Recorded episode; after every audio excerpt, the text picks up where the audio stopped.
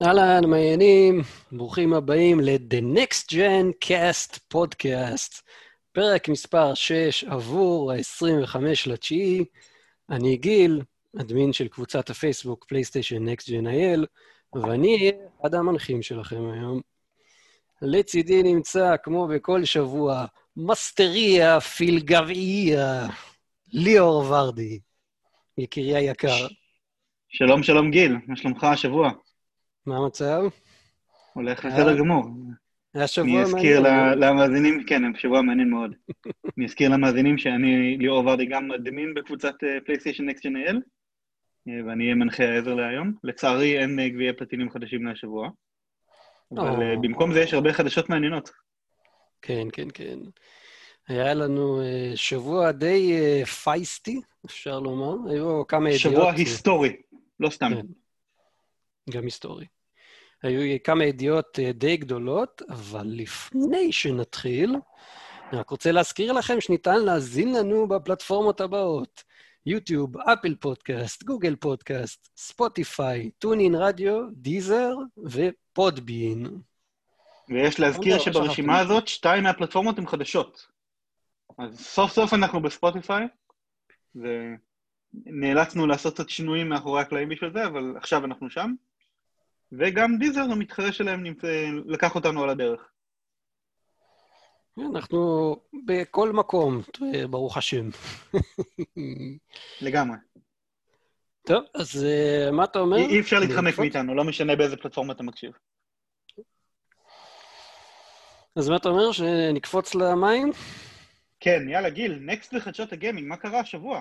next בחדשות הגיימינג, אייטם מספר אחת, אחד מתוך שישה אייטמים. אה, מייקרוסופט קנתה את ZeniMax. בום! זה... אה, כן, זה סוג של מכה, מכה, בקל... מכה בכנף ל- לסוני, אנחנו מיד נדבר על זה. אה, מה זה בעצם אומר? אה, תכף, אנחנו תכף נדבר. בדיוק על הדבר הזה, מה המשמעות של זה. מי זה זנימקס בכלל? ליאור, אתה רוצה להגיד כן. לנו מי זה זנימקס? כן, אז אה, זנימקס, למי שלא יודע, זה חברת אה, החזקות ומדיה, שהיא חברת האם של בססדה סטודיוס. כלומר, כל תשעת אולפני חברות המשחקים ששייכות למשפחה של Bethesda, ממש press conference שלם שנתי של E3, נקנו על ידי מייקרוסופט במכה אחת. fuck. כן. ולא סתם, זו העסקת הרכש הגדולה ביותר בהיסטוריה של אה, עסקי גיימינג בקונסולות. שבע כמה? וחצי מיליארד דולר. שבע וחצי fucking מיליארד דולר. העסקה היחידה שהייתה גדולה יותר ממנה, זה עסקה בתחום ה mobile gaming של חברת Tencent שרכשה ענקית גיימינג אה, שוודית, אם אני לא טועה, או נורבגית. אבל אה, זה פשוט כמה? מבחינת, בעבור 8.6 מיליארד, זה אפילו לא הבדל גדול כזה. רק איזה מיליארד דולר, אתה יודע. אז מייקרוסופט, שיש לה, אה, נכון ללפני הרכישה הזאת, היו לה 13, סליחה, 14, 14 אה, אולפנים, אה, אולפנים שלה, בבעלות. יותר נכון לה להגיד עכשיו? חברות פיתוח מאשר אולפנים, כי חלק מהאולפנים הם אוקיי. יותר יותר מצוות פיתוח עכשיו. אז אוקיי, עכשיו הם הרוויחו תשע נוספים ויש להם 23 חברות אוף. פיתוח שונות בבעלותם. והם גם. עברו את סוני על הדרך. כן, סוני, סוני נמצאת כרגע על 13. כן, זה טירוף מוחלט. ואוקיי, באולפנים החדשים האלה, למי ש... שלא לא יצא לו להתעדכן, נמצאים בין היתר, יותר נכון, נמצאים סך הכל Bethesda, Game Studios, שאחראים כן. על The Elder Scrolls ו-Fallout, Arkane כן, כל Studios, Skyrim, Oblivion, Morrowind למיניהם. Arkane Studios, Deathloop ו Dishonored. זה Dishonored, נכון? כך קוראים לזה? כן, כן, Dishonored, Dishonored. אה, היה שני דרך אגב- משחקים בסדרה. וגם Prey 2 שיצא לא מזמן. אם הזכרנו גם את Deathloop, אז ככה, רק באגב קטן, אה, פיל ספנסר, אה, ה chief הראשי של אקסבוקס, אמר שאפילו שזה, כאילו, בגלל שזה אקסקלוסיבי של אה, מייקרוס, של, סליחה, של פלייסטיישן, זה הולך להישאר אקסקלוסיבי של פלייסטיישן, אקסקלוסיבי זמני, עד כמה שאני זוכר. כן, בגלל שהם כבר כנראה חתמו על חוזה והם קצת כן. לא יכולים אה, לשבור אותה. אז זה הם הולכים, מה שקורה שם. מה שהוא אמר זה שהם הולכים לכבד את החוזה הזה בעצם. כן, אז מייקרוסופט הולכת לפבלש משחק אקסקלוסיבי לפלייסטיישן 5. שזה... אתה, טוב, אתה מבין את המשפט הזה? כן. למרות ש... אה, את... אה, בעצם, Minecraft נקנה על ידי אה, מייקרוסופט אחרי שהוא כבר יצא לפלייסטיישן. חברת Mojang שמייצרת את Minecraft. נקנתה על ידי מייקרוסופט אחרי שהוא כבר יצא לפלייסטיישן. אוקיי. אבל הם תמכו בו בעדכונים אחרי. כולל אגב עכשיו פלייסטיישן VR mode חדש ל Minecraft שיצא לא מזמן. לפני כמה ימים. נכון, שזה בכלל מפתיע שזה יצא. כן, אז כאילו למה שמייקרוסופט יפתחו פלייסטיישן VR mode למשחק שבבעלותם? כנראה שהחבר'ה ב Mojang ממש רצו. וכנראה שיש להם מספיק חופש במייקרוסופט לעשות כזה דבר. אבל זה בהחלט מעניין. מאוד. כן. אוקיי, סטודיו נוסף אחרי Arkane Studio, ID Software, שאחראים id, id, על- לא I-D. הם תמיד מתעקשים להגיד את השם שלהם id. באמת? אוקיי. כן. id Software, Doom, Doom Eternal, אה, סדרת קווייק כמובן, כמובן. MachineGames, שהביאו לנו את Wolfenstein, Tango Gameworks, שזה Ghostwire, Tokyo, Evil Within. כן, והם גם הנציגות היפנית בתוך החבורה הזאת. אתה רוצה להקריא את שאר הרשימה? יאללה. ZeniMax Online, אה, זרוע של ZeniMax עצמם עשו את Elder Scrolls Online ואת Fallout 76, הנוראי. Alpha Dog, שהם היו בעיקר מפתחי מובייל, עשו משחק בשם Wraithborne שלא שיחקתי בו. Roundhouse Games, שהם רכישה יחסית אה, עדכנית של Bethesda, הם אחראים על סדרת Rune. ו-Undead Labs, שכבר גם ככה רגילים לעבוד עם מייקרוסופט מהמם. בעסקאות אקסקלוסיביות, מפתחי סדרת State of Decay, שלאחרונה גם הוציאו את State of Decay 2. וואו וואו ווי וואו. טירוף מוחלט. מה אתה אומר, גיל? אז עכשיו אתה תקנה סדרה S בשביל לשחק אה, את Elder Scrolls 6 כשיצא? או את Starfield? אני, את Elder Scrolls אני על בטוח כנראה לא אקנה, כי אני ממש לא מתחבר למשחקים האלה. אה, יש פה כמה מחביבי ליבי, כמו אה, Doom ו Wolfenstein, Evil Within גם זה נחמד, אבל בוא נגיד ככה שזה לא משחקים שלא הייתי מסתדר בלעדיהם. כאילו, זה משחקים נחמדים, nice to have, Wolfenstein הוא תמיד יהיה cult classic, גם דום כמובן. תקשיב, אה, לדעתי, הרמה של האיכות של המשחקים שבססדה מוציאה, זה ממש כאילו, כמעט כל ההוצאות שלהם, חוץ מפעלות 76 היה זוועה, זה משחקים של שמונה וחצי פלוס בממוצע הביקורות. לדעתי זה פשוט שפלוס? רכישה מטורפת, כן. כן, כן, לגמרי. דיסונורד יצא מצוין, דום יצא מצוין, וולפנשטיין יצא מצוין, Evil Within יצא מצוין, אה, משחקים חזקים מאוד. אני קצת חלוק על וולפנשטיין, אבל בסדר. ולדעתי הרכש הזה הולך, אם הם באמת, אה, המשחקים האלה יתחילו להיות אקסקלוסיביים, המשחקים הבאים של המפתחות האלה, זה הולך להביא הרבה מאוד אנשים לקנות אה, אקסבוקס שלא תכננו. זו, זו בוא נגיד, אפילו אצלי בבית כבר התחילה השיחה הזאת. אה, זו באמת אה, שאלת השאלות. אתה חושב שעכשיו הם ייקחו את אה, כל המשחקים העתידיים של החברות האלה, והם, אה, מה שנקרא, ימנעו אותם מפלייסטיישן? אני לא חושב שאת כולם הם ימנעו מפלייסטיישן, אני חושב שזה יהיה, כמו שפיל ספנסר אמר השבוע, on a case by case basis, כלומר, פר משחק הם יחליטו אם למנוע את השחרור שלו על פלטפורמות אחרות, אבל אני בהחלט רואה אקסקלוסיביות זמנית, ממש באופן גורף, ואני בהחלט רואה את המשחקים האלה מגיעים לאקסבוקס Game Pass. אולי אפילו גם ל Game Pass ב-PC. אנחנו כבר יודעים ש Doom Eternal יגיע לאקסבוקס Game Pass, נכון? ממש בראשון באוקטובר. נכון, בשבוע הבא. מטורף. הרכישה עוד לא יצאה לפועל, וכבר בשבוע הבא, Doom Eternal הופך להיות חינם למשתמשי Game Pass של מייקרוסופט. מפלצת לגמרי. אני... זה לא סתם כאילו, מפלצת, זה היסטוריה. אנחנו צופים בהיסטוריה. צפינו בהיסטוריה כבר השבוע, ואנחנו גם צופים בהיסטוריה בהקשר הזה. אנחנו נדבר בהמשך על מה אני מתכוון. אני, אני אגיד לך, למען האמת, איך אני רואה את זה, סוני במשך אה, 30 שנה כמעט, הם כאילו, הם אף פעם לא ידעו לשחק יפה עם מייקרוסופט. היו להם כאילו את כל הסטודיו העצמאיים שלהם, והם אף פעם לא שחררו את המשחקים ל-PC או לאקסבוקס, כמובן להוציא את, את המשחק היחידי ש, שהם כן הוציאו ממש ממש לאחרונה, את הורייזון זירו דון. אז למה אני שמייקרוסופט חושב שהוא לא? היחידי. אני חושב שהיה משחק MMO, אני חושב Planetfall או משהו כזה, שהוא היה published by Sony שיצא גם ב-PC. עזוב published, owned. אוקיי. published ו-owned. שניהם? אה, יכול להיות שאתה צודק? שהורייזן הוא די- די בולט, אבל דווקא שתדע לך שיש אה, שינויים בכיוון הזה, לא רק מבחינת Horizon.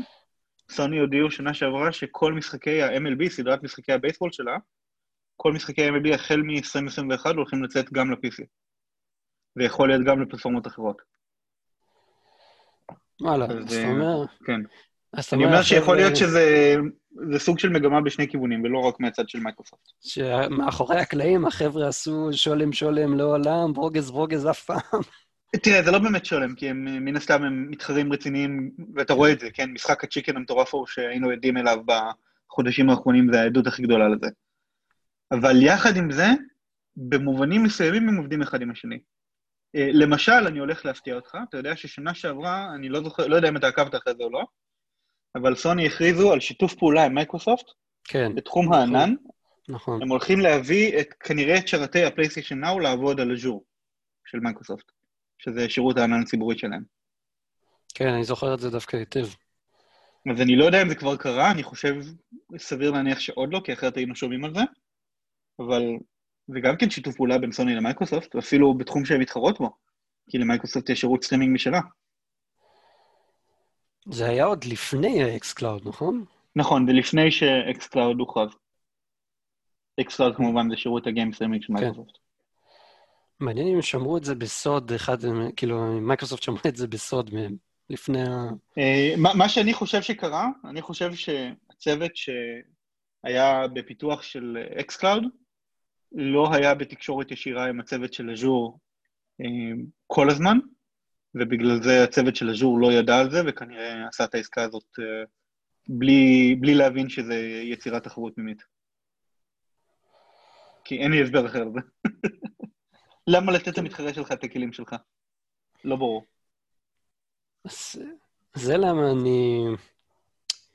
אני, אה, כאילו, קשה לי לראות אותם, אה, אפילו לאור מה שהזכרנו עכשיו, קשה לי לראות את אה, מייקרוסופט מתחיל, כאילו, משחקת יפה ואומרת, וואלה, אני, יש לי עכשיו 23, 23 חברות פיתוח, סליחה, 23, ואני אתן להם פה קצת, אני אתן להם פה שם, אני קצת אטפטף להם, אני פשוט לא רואה את זה קורה. אני חושב שהם יחזיקו את הכל באקו-סיסטם שלהם בשביל לשמר אותו ולהפוך אותו למפלצת, לעוד יותר מפלצת ממה שהוא עכשיו. אנחנו יודעים כבר שמ-10 מיליון הם גדלו רק בשנה האחרונה, נכון? תקן אותי אני טועה, ל-15 כבר. 15 אני מיליון. חושב שאתה צודק, כן. מבחינת מנויים של Game Pass. מפלצת. אני מסכים, אני נוטה להסכים איתך לגבי זה, מבחינת האקסקלוסיביות של המשחקים העתידיים. עד כדי זה שאני חושב שמשחקים שהם אונליין MMO, כמו לדוגמה Elder Scrolls ו Fallout 76, ואולי אחרים שיהיו עתידיים, אני חושב שדווקא אותה מייקרוסופט כן תרצה שהם יצאו גם לפלטפורמות של סוני. אולי אפילו לא באיחור.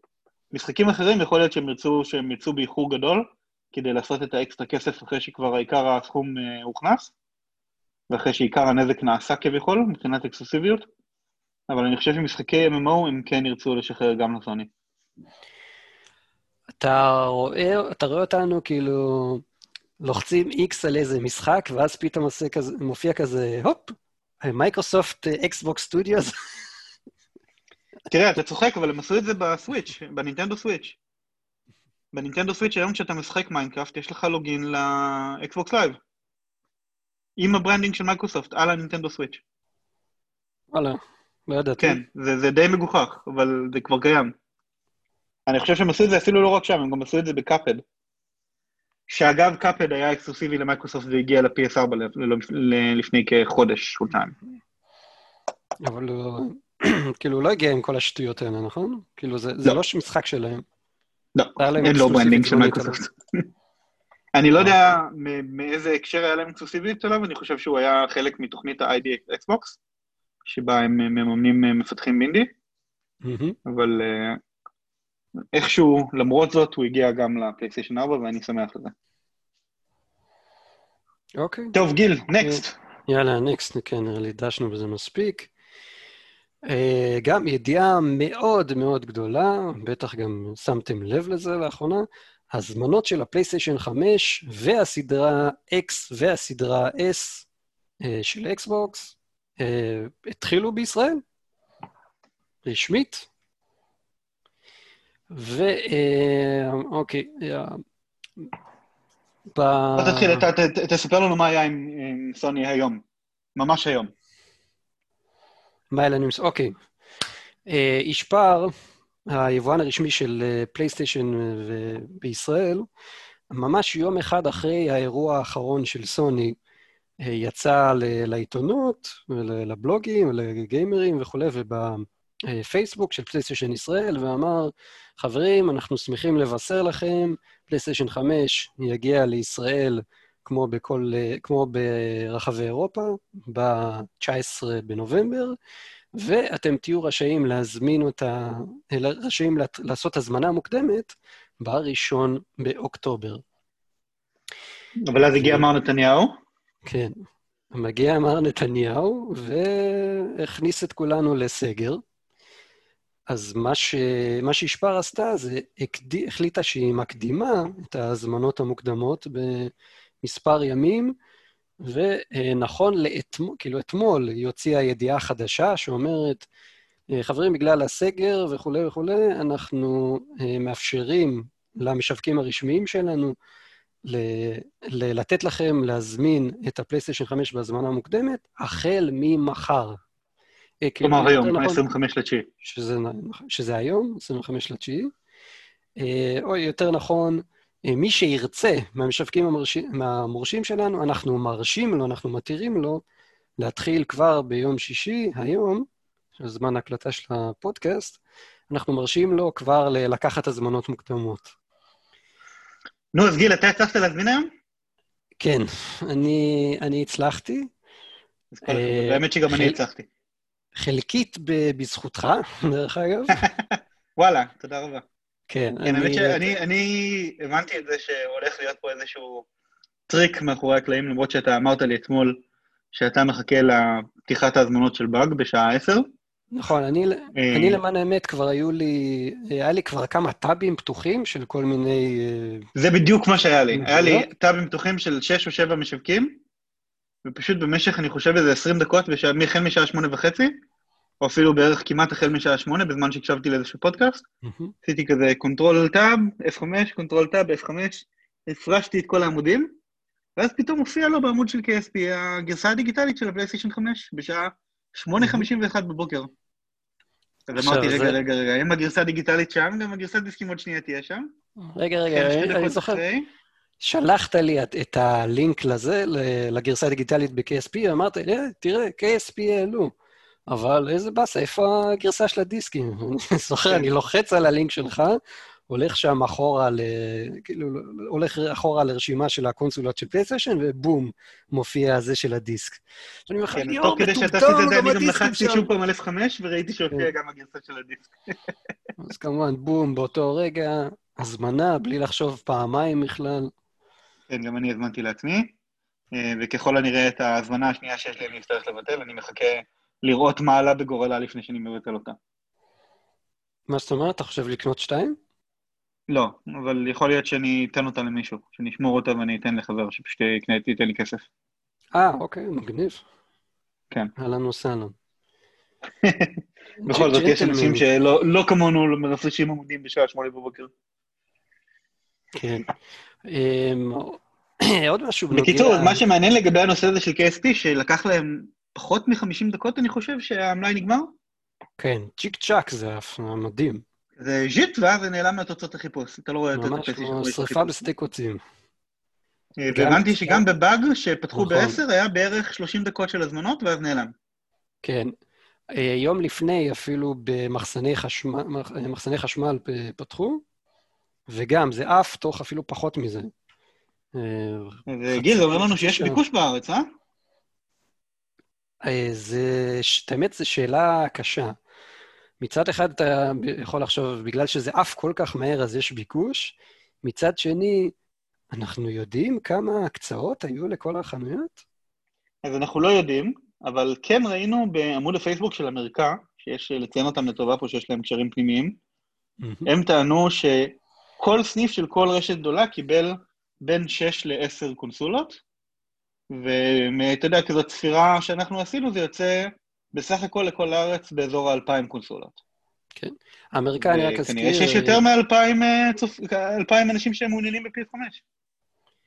האמריקאי, אני רק אזכיר, הוא גם אה, יצא לו להדליף את המחירים של האקסבוקס בישראל. הוא, וואלה, נכון, אתה צודק. הוא היה הראשון שבעצם אה, אמר מה הם, הרבה לפני שמייקרוסופט ישראל, אה, שיותר נכון בנדה, לפני שהם אמרו כמה, מה המחירים. האמת שאני עוקב אחרי העמוד הזה לאחרונה, אמריקה, והוא עושה עבודה די טובה בלסקר חדשות גיימינג בישראל, אז שאפו. כן, לא... לא איפה שמגיע, מה שנקרא. כן. מגיע איפה שמגיע. אה, ומה רציתי להגיד? אה, כן. כל הסיפור הזה עם ההזמנות המוקדמות, זה, זה קצת מצחיק. כאילו, אני אתמול כבר עשיתי, התחלתי, התחלתי לעשות שיעורי בית. פניתי ל... אני חושב, ארבעה, חמישה, חמישה חנויות, רשתות גדולות, ושאלתי אותם, תגידו, הנה, יש, פה, יש לכם פה ידיעה רשמית מה, מהיבואן שאתם, שאתם המשווקים הרשמיים שלו, בין היתר. אה, תגידו, אתם מתכוונים מחר לעשות אה, הזמנה מוקדמת? אתם הולכים לפתוח את ההזמנות? וכולם, ללא יוצא מן הכלל, אמרו לי, לא יודעים על מה אתה מדבר, אה, אנחנו עוד לא הגיע אלינו, לא שמענו על זה, אנחנו מנועים מלהגיב. אה, סוג של הכחשה גורפת. No comment, מה שנקרא. ואז כאילו מה שקורה זה בוקר למחרת אתה צריך לשבת ולעשות F5, F5, כמו איזה... כן, אבל, אבל למרות זאת, אה, אני חושב שצריך לציין פה, שמה שהלך בישראל הוא כאין וכאפס לעומת מה שהלך באירופה ובארצות הברית. נכון. באירופה הם פשוט, הם הלכו לישון בשעה 12 בלילה אחרי שהם סיימו לראות את הסטרים של סוני, התעוררו בשעה שמונה בבוקר ובאף משווק לא היה הזמנות, כי הכל נגמר. ובארצות הברית זה היה סקרמבל מטורף, אנשים פשוט התקשרו לכל החנויות והציקו להם בלי הפסקה עד שהם הצליחו להשיג הזמנה, וגם אז הבנתי שמשהו כמו 70% מהקהל לא הצליח להשיג הזמנה, מהקהל שרצה. ועד כדי כך שסוני נאלצה להתנצל רשמית על הבלגן של ההזמנות בארצות הברית. ואני כן, חושב שישפר יצאו פה טובים, כי כן. בניגוד לסוני אירופה וסוני ארה"ב, הם עמדו במילה שלהם שהם יעדכנו אותנו מתי זה מתחיל, אפילו שהם הקדימו בגלל סיבות שלא תלויות בהם.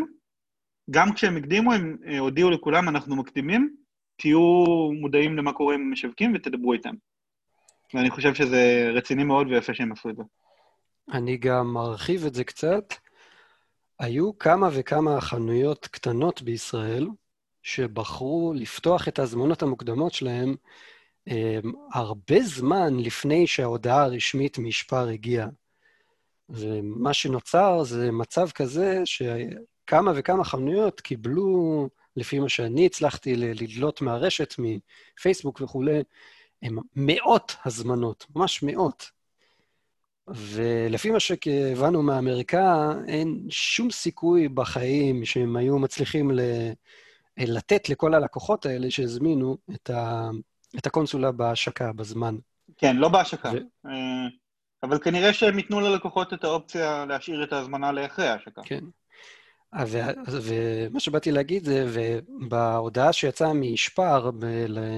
נראה לי שזה היה בג'ירף או בגיק טיים, יצאה הודעה של ישפר שאומרת, אה, חברים, יש לנו מלאי מאוד מצומצם, אנחנו מבקשים, תקנו מהמשווקים המורשים בהתאם לתאריכים שאנחנו נותנים לכם, ואז כל אחד יקנה באמת למה שהוא מסוגל לתת. ולא תקנו סתם, לא תקנו כאילו ו- ותחכו שאנחנו נביא עוד קונסולות ואז ייתנו לכם את זה מאוחר יותר. תקנו ותקבלו בזמן. אתה יודע מה הבעיה עם מה שאתה אומר. מה הבעיה? שאותם משווקים הקטנים שאתה מדבר עליהם, שפתחו את ההאזנות מוקדם כן. והלכו על בסיס uh, uh, כל הקודם זוכה, הם עדיין חלק מרשימת משווקים המורשים של אישפר.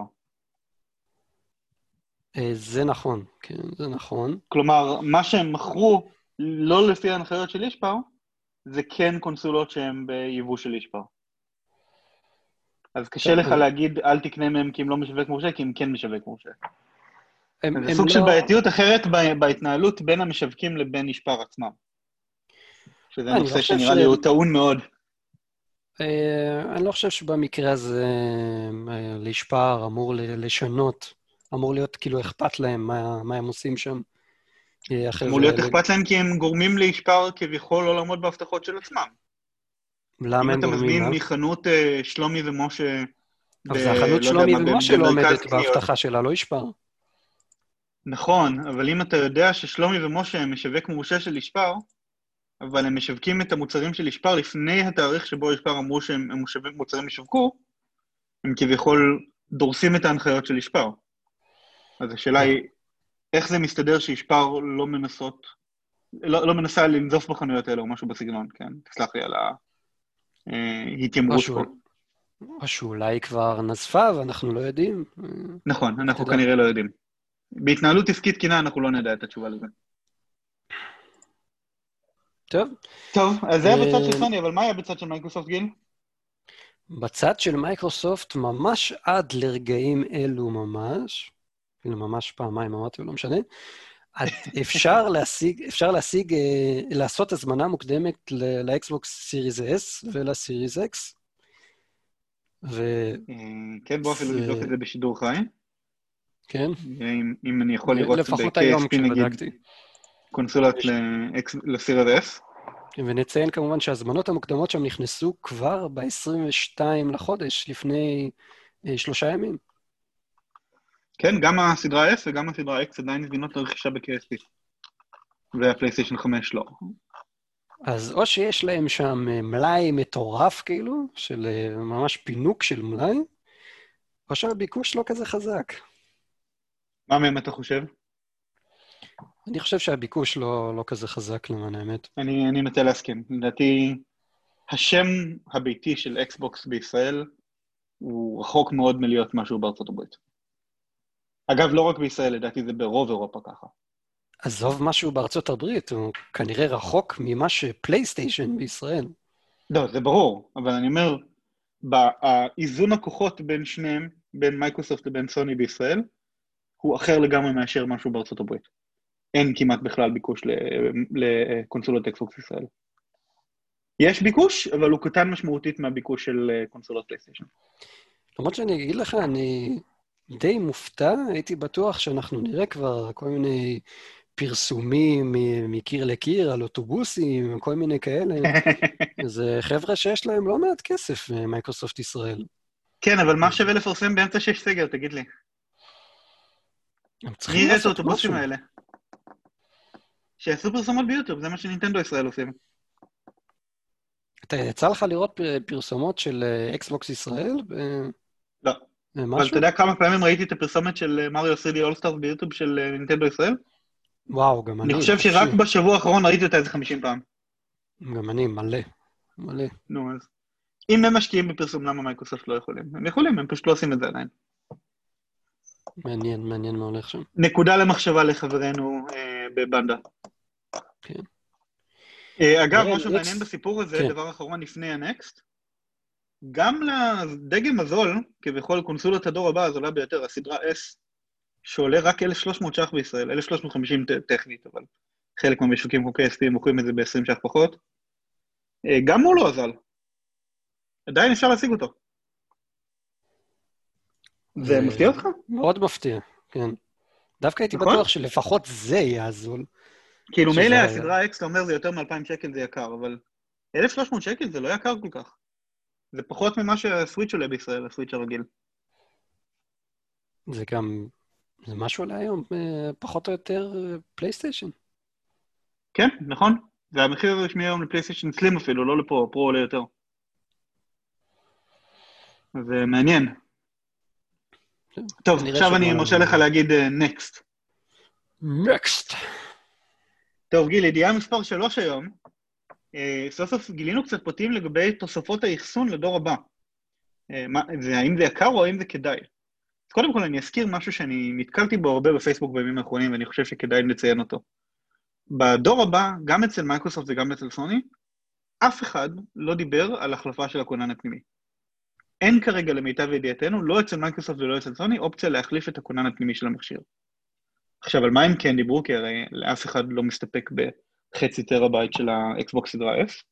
מה שהם כן דיברו עליו זה שבשני המכשירים, גם אצל מייקרוסופט בשני הדגמים וגם אצל סוני בשני הדגמים, יש בעצם slot הרחבה שאפשר לחבר אליו אחסון נוסף שהוא מאותו סוג, או כמעט מאותו סוג של האחסון הפנימי. עכשיו, יש שני הבדלים, יש הבדל מאוד משמעותי באחסון הזה. אצל מייקרוסופט, אה, ה slot האחסון הזה הוא slot שהוא ייחודי, proprietary שלהם. כלומר, הוא לא מאותו תצורה כמו דיסקים של SSD שאתה קונה למחשב או ללפטופ. מהמם. וכתוצאה מזה, כרגע הכרטיס היחיד שמתאים להיכנס לשם, זה כרטיס של חברת סיגייט, שהשבוע סוף סוף גילינו את המחיר שלו, הוא יעלה 220 דולר, והוא יגיע אך ורק בגודל של 1 טראבייט. כן, זה, זה המחיר שהודלף, וכבר אה, פרסמנו אותו גם ב, אה, בקבוצה שלנו מזמן. כן, אבל עכשיו זה לא הדלפה, זה המחיר הרשמי. זה המחיר הרשמי. הם הציגו את זה ב Tokyo Game Show שהיה השבוע. נכון. אה, אז הם אמרו שזה יהיה אותו מהירות כמו הכונן הפנימי, והם אמרו שבעתיד יהיה נפחים נוספים וספקים נוספים של כרטיסי הרחבה, שזה מעניין. אבל נכון אה, לעכשיו באמת? יש רק את סיגייט, כן, הם אמרו ו- ספקים נוספים. אז יכול להיות שבעתיד זה לא נכון. יהיה רק סיגייט. אוקיי. אבל. כרגע רק סיגייט וכרגע רק 1 טראבייט נוספים. כלומר, אם אתה עושה חשבון פשוט, אם אתה רוצה את הסדרה S, אבל ה-512 ג'יגה בייט שהוא מגיע איתו לא מספיקים לך, כי מן הסתם זה בקושי חמישה, שיש- חמישה, שישה משחקי triple A. אה, טוב, אולי קצת יותר, יותר לכיוון העשרה, אבל בוא נגיד עשרה משחקי triple A זה מה שאתה יכול לשים שם. אם אתה רוצה יותר מזה, אז אה, פתאום המחיר הוא כבר לא 300 דולר, אלא הוא 520. קצת אה, פחות משתלם פתאום. כן, קצת פחות משתלם. אבל מה קורה אצל סוני גיל? תספר לנו. אוקיי, אה, סוני, אה, אז היא כמובן מגיעה עם, אה, היא מגיעה עם דיסק של, סליחה, עם הרד דיסק custom made שלה של 825 ג'יגה בייט. זה הגודל, לפחות לפי מיטב ידיעתנו, ברוטו, לא ידוע אם זה, אם בפועל יהיה לנו פחות מקום מזה, אם כמה מערכת ההפעלה תתפוס וכולי וכולי. כן, כנראה שיהיה קצת פחות מקום מזה, כן. אבל גם פה אני רוצה רגע להוסיף נקודה. אה, אני רואה הרבה פעמים בפייסבוק בימים האחרונים, אנשים אומרים שיהיה 100 ג'יגה פחות, 150 ג'יגה פחות, 170 ג'יגה פחות. ספקולציות. חבר'ה, שימו לב שיש לי בפלייסטיישן 4 פרו אה, כונן של 250 ג'יגה בלבד, של SSD ששמתי שם, והמערכת ההפעלה תופסת עליו פחות מ-50 ג'יגה. ובתוך ה-50 ג'יגה האלה, זה כולל גם את ה buffer של הזיכרון הווירטואלי של מערכת ההפעלה, שכנראה לא יהיה צורך פה בקונסולות החדשות. אז אה, אני חושב שבמינימום של המינימום של המינימום, הנטו שלנו יהיה 750 ג'יגה בייט פנויים. וואלה, אין שום סיכוי שזה יהיה פחות מזה. יש אה, סוג של page file, כן. וואלה. כן, הם משתמשים בזה לטובת השמירה של הקבצי אה, וידאו שהם עושים אה, ברקע. אוקיי, הגיוני. אז אוקיי, גם ל- לפלייסטיישן 5 גם יהיה סלוט הרחבה, ואת הסלוט הרחבה הזה, לפי מה שידוע לנו עד היום, יהיה אפשר להרחיב בכרטיסי NVMe. לא ידוע לנו איזה כרטיסים NVMe עם. חיבור של M2 ועם PCIe דור 4. תודה על התיקון. אז uh, ידוע לנו שזה, שבעצם יהיה אפשר להרחיב גם את, ה, uh, את הזיכרון בפלייסטיישן בגודל נוסף, אבל אנחנו יודעים, כאילו, שאנחנו נצטרך, uh, שאנחנו נצטרך כרטיס מהיר לפחות כמו ה-SSD שיש כבר בתוך, ה, בתוך הפלייסטיישן, וממש ממש uh, לא, לא ממזמן, אני חושב אפילו בשבוע האחרון, כן, אני גם חושב שזה קרה בשבוע האחרון. כן, הוכרז, זה הסמסונג פרו 980 אה, M2 NVMe של סמסונג, שהוא כן. ככל הנראה הראשון שעומד בקצבים המטורפים לחלוטין שיש אה, ב-NVMe של, של פלייסטיישן, ואפילו קצת יותר, אה, יש כן, לציין. כן, אמרו שהוא שם... מגיע ל-7,000 ג'יגאבייט לשנייה, לעומת 5,500 של הכונן הפנימי של הפלייסטיישן. 7,000 מגאבייט. לא, ג'יגאבייט. 7,000 מגה-בייט. נראה לך מגה-בייט? אף אחד לא מדבר על מגה-בייט. 7,000 ג'יגה-בייט לשנייה. רגע, לא? אנחנו, לא, לא, כן. כן, כן, כן, סליחה, סליחה, סליחה. טעות שלי. כן. 7,000 מגה-בייט לשנייה. 7.0 ג'יגה-בייט לשנייה. שלצורך העניין, ה-SSD בפלייסטיישן, לפחות מה שנאמר לנו על ידי מרק סרני, זה אה, 5,500, ועם compression הוא יכול להגיע לסביבות 9, 9 פלוס. הוא אמר בין 7 ל-8, אני חושב, עם compression. כן. הוא של בערך אה, 40 אחוז תוספת. נכון. ויש לנו גם אה, שם איזה custom chip שאחראי לעשות את זה ואז זה לא פוגע בביצועים, אבל זה כבר נושא נכון, אחר. הם אמרו, הם אמרו אגב, אה, רק, רק רגע לסבר את האוזן באותו הקשר, שה slot הרחבה מחובר ל custom chip שלהם. כלומר, הכונן שאתה מחבר ב slot הרחבה זוכה לכל, כמעט כל ההנאות של הכונן הפנימי. כאשר אה, אחד ההבדלים. היחידים שנשארים, אחרי שאתה מחבר את הסלוט הרחבה, זה שלכונן הפנימי יש אה, חמש אפשרויות לעדיפות של קריאה וכתיבה, ולכוננים שבשוק יש בדרך כלל שתיים. אז אם משחק משתמש בחמש אפשרויות האלה של העדיפות, אז הם יתורגמו לאחד מהשתי עדיפויות של הכונן הרגיל שבשוק. אבל מכל שאר הבחינות, ה compression, איפה אה, זה נאמר? ונושא של ה coherency, זה נאמר בהרצאה של מארק סרני, של ה-Road to PS5 במרץ. אה, אוקיי. אז ככה שכל השרשרת הזאת של הקריאה הכתיבה מחוברת גם ל slot החיצוני, לא רק לכונן הפנימי. זה נכון אגב גם אצל אקסבוקס. אצל אקסבוקס זה נקרא אקסבוקס Velocity Architecture. התענוג הזה, דרך אגב, ה-NVMe המשוגע לחלוטין של סמסונג, יעלה 230 דולר אה, ל-1 טרה, ממש ממש בדומה לפתרון של מייקרוסופט. כן, אתה משלם שזה- 10 דולר יותר על כונן שהוא פי שלוש יותר מהר. שזה מעניין. זה כן. ממש מעניין.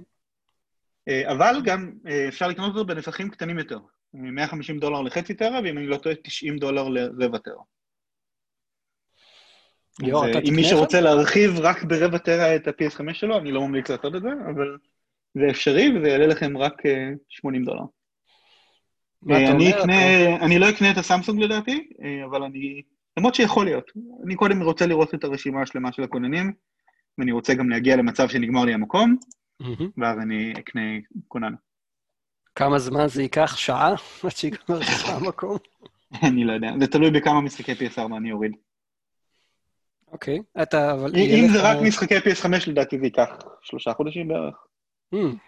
אם כבר הזכרת את זה, אז אה, לא הרבה מודעים לכך, אבל משחקי, את המשחקי PS4 יהיה אפשר, להש... אם יש לכם אה, כונן, אם קניתם כונן חיצוני עד עכשיו וחיברתם לפלייסטיישן 4 שלכם, אז יהיה אפשר לעשות אותו דבר, לקחת את הכונן הזה ולחבר אותו לפלייסטיישן 5, אה, ולשחק את המשחקים של הפלייסטיישן 4 מהכונן. כן, אבל ו- בלי היתרון של המהירות של ה-SSD נכון. בטעינה. אבל כנראה שגם, אה, הם- דרך אגב, הם אמרו שזה, הם אישרו את זה? שאפשר להעביר את זה בין, ה, כן, בטח, בין בטח. הכוננים? ברור. אוקיי. אז מי שירצה... אה, אבל משהו אחד, משהו אחד הם לא אישרו עדיין, ואנחנו עדיין לא יודעים אם זה, אם זה יקרה או לא יקרה. אני מקווה מאוד שזה כן יקרה. לא אמרו אם אפשר לקחת את הכונן כמו שהוא ועם המשחקים שכבר עליו. כלומר, בוודאות אותו כונן. תואם לשניהם, אבל השאלה היא אם המשחקים שכבר הורדת, האם תצטרך לפרמט את הכונן שאתה מחבר אותו ל-PS5, או האם הוא ישים לב שזה כונן שכבר השתמשת בו ל-PS4 ויש עליו משחקים. יש שאלה טובה. באמת. כן. לי יש אגב כזה כונן, יש לי 3 טראבייט מחובר ל-PS4 שלי, ל- PS4 Pro. ש... ולכן ה-250 ב-SSD של הפנימי. כי אני פשוט מדי פעם פנויים- רוצה לשחק... אה, האמת שנגמר לי המקום הזה כבר כמה וכמה פעמים. הייתה לי תחושה שתגיד את זה. כן, זה לא כיף לנהל. מקום. טוב, מה אתה אומר? יש לך משהו להוסיף את זה, או ש next לא יודע? כן, האמת שיש לי משהו אחד להוסיף על זה. אוקיי. אה, אני יודע מהרבה מאוד אנשים שה-825 ג'יגה בייט האלה נשמעים כאילו זה מעט מאוד, ולכאורה אם הגדלים היו נשארים כמו שהם זה אכן מעט מאוד, אבל שימו לב שעניין הקומפרשן הזה הוא לא סתם אה, מילת מפתח, וגם עניין ה-SSD זה לא סתם מילת מפתח. לפי מה שסוני סיפרו לנו באותה הרצאה של מרק סרני במרץ, אה, כיום משתמשים בשכפול של מידע על דיסק כדי לאפשר קריאה רציפה של מידע כדי לזרז את קצבי הטעינה. כלומר, לפעמים יש לך אה, מודל תלת-ממדי מסוים או טקסטורה מסוימת שמופיעה בדיסק 100 פעמים או 500 פעמים, וזה מן הסתם תופס הרבה מקום. והוא אמר נכון. שמשחקים שהם optimized ל-SSD, יהיה להם את הדבר הזה פעם אחת, כי יש אפס זמני seek, זמני חיפוש ב-SSD. אה, אז זה אומר ירידה משמעותית בגודל, וגם אם המשחקים יישמרו בתוך הכונן, בתוך הדיסק מותקנים במצב שהם compressed, או במצב שחלק מהמידע הוא compressed, בגלל שהשבב ה compression המיוחד הזה שתיארנו מהמם. מאפשר שהמעבד הראשי לא צריך להתעסק ב decompression, אלא המעבד הראשי יכול להיות פנוי לחלוטין לעשות מה שהוא צריך בזמן שה decompression קורה על ידי מעבד העזר המיוחד. זה אומר שיכול להיות שהגדלים של המשחקים יקטנו.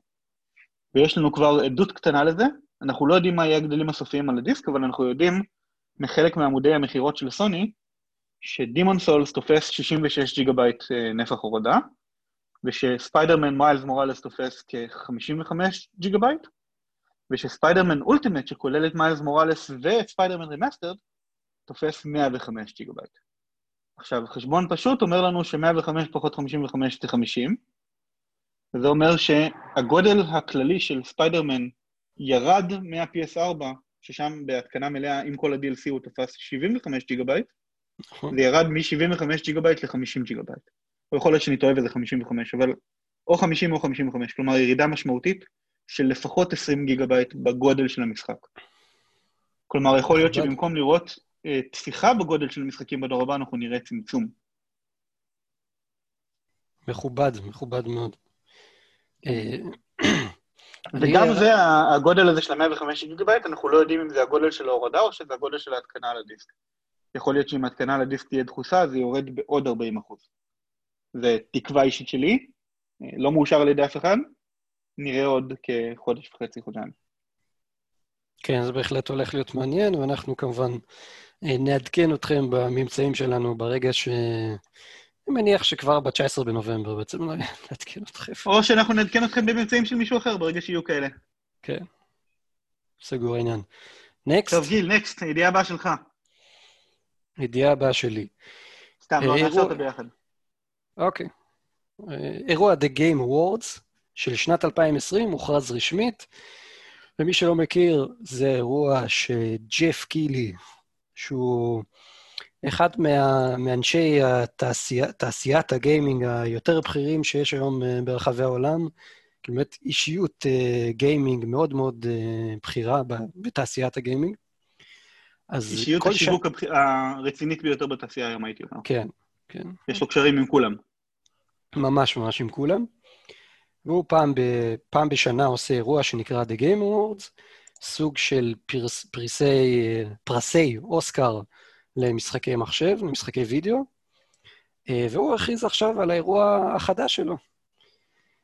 עכשיו, אנחנו כבר סיקרנו כאן את האירוע האחרון שלו, שהיה, לא, סליחה, הוא עשה עוד אירוע, נכון? איך, איך קראו כן, לזה? אה, האירוע האחרון היה Summer Game Nights? Gamescom Opening Night Live, נכון. שהוא היה אה, יריית הסיום של Summer Game Fest.